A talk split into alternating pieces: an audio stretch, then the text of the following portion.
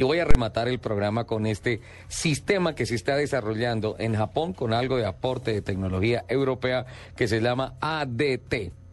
¿Qué significa eso? Anti-Drunk Driving Technology, ADT.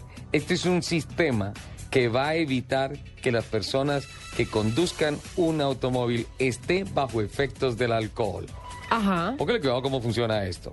Este es un elemento del futuro, pero ya no tan lejano ese futuro, que analiza el sudor de las manos para determinar la concentración de alcohol en la sangre. Sí. Analiza las manos. Cuando tú pones las manos en el volante, automáticamente el volante empieza a determinar a través de ese contacto que tienen piel, por así decirlo, para decir qué concentración de licor, de alcohol hay en la sangre. También registrará el movimiento de los ojos, así como la forma de la conducción, entre otros factores. Si los resultados son superiores a los límites permitidos, el vehículo no arranca. No. O sea, si usted se sube y se monta y dice, aquí lo que voy es bien y voy para la casa más seguro. Me voy despepado para la casa. Sí, se va. Automáticamente el carro dice que no.